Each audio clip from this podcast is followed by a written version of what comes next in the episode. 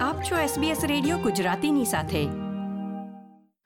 નમસ્કાર. પચીસમી જુલાઈ બે હજાર બાવીસના મુખ્ય સમાચાર આપ સાંભળી રહ્યા છો વત્સલ પટેલ પાસેથી SBS ગુજરાતી પર. પ્રસ્તુત છે આજના મુખ્ય સમાચાર.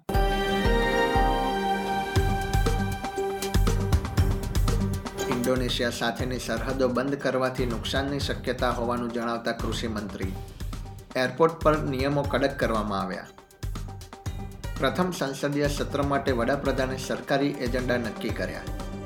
અને ઓસ્ટ્રેલિયામાં સોમવારે કોવિડ નાઇન્ટીનથી બત્રીસ મૃત્યુ, છત્રીસ હજારથી વધુ ચેપ નોંધાયા.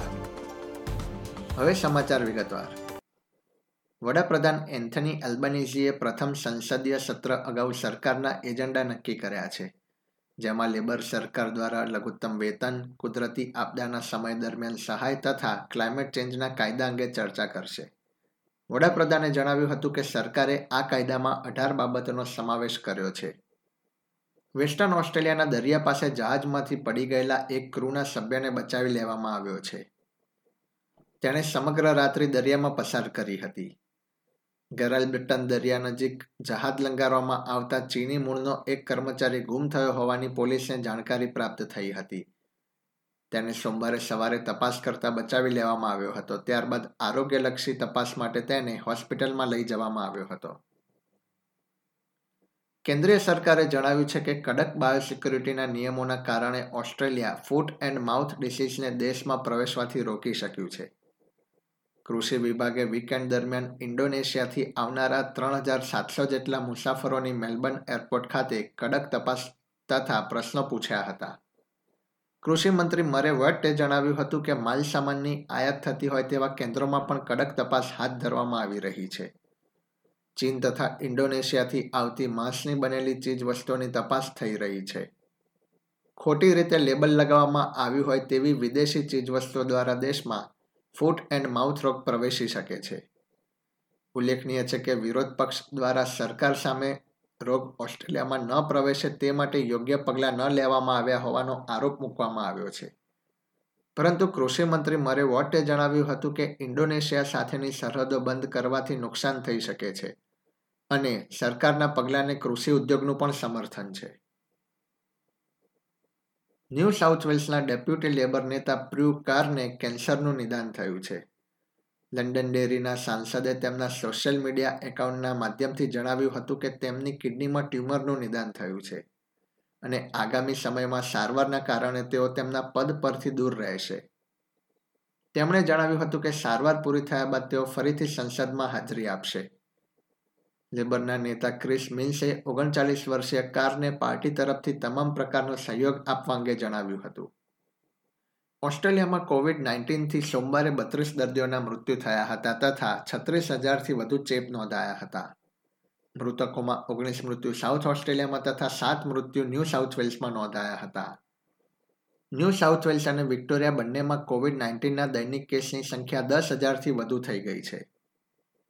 કેન્દ્ર સરકારે એજ કેર માટે ઓસ્ટ્રેલિયન ડિફેન્સ ફોર્સના અધિકારીઓની સેવાને સપ્ટેમ્બર મહિના સુધી લંબાવી છે. ઓસ્ટ્રેલિયન ડિફેન્સ ફોર્સના કર્મચારીઓ પરનું દબાણ ઘટાડવા માટે વધુ અધિકારીઓ તૈનાત કરવામાં આવશે. બાવીસમી જુલાઈના રોજ રેસિડેન્શિયલ એજ કેર સુવિધામાં સક્રિય કેસની સંખ્યા એક હજાર તેર હતી.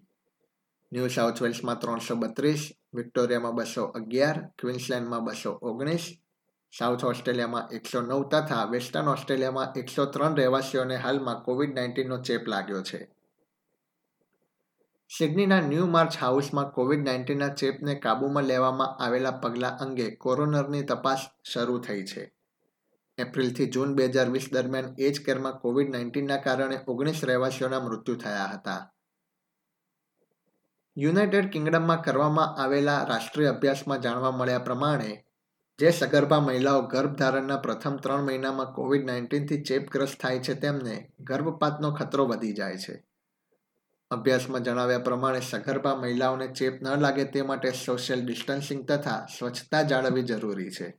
સિડની મોર્નિંગ હેરાલ્ડના જણાવ્યા પ્રમાણે મહામારીની શરૂઆતથી અત્યાર સુધીમાં ન્યૂ સાઉથ વેલ્સમાં લગભગ ચાર હજાર જેટલા બાળકોને કોવિડ નાઇન્ટીનના નિયમોના ભંગ બદલ દંડ કરવામાં આવ્યો છે.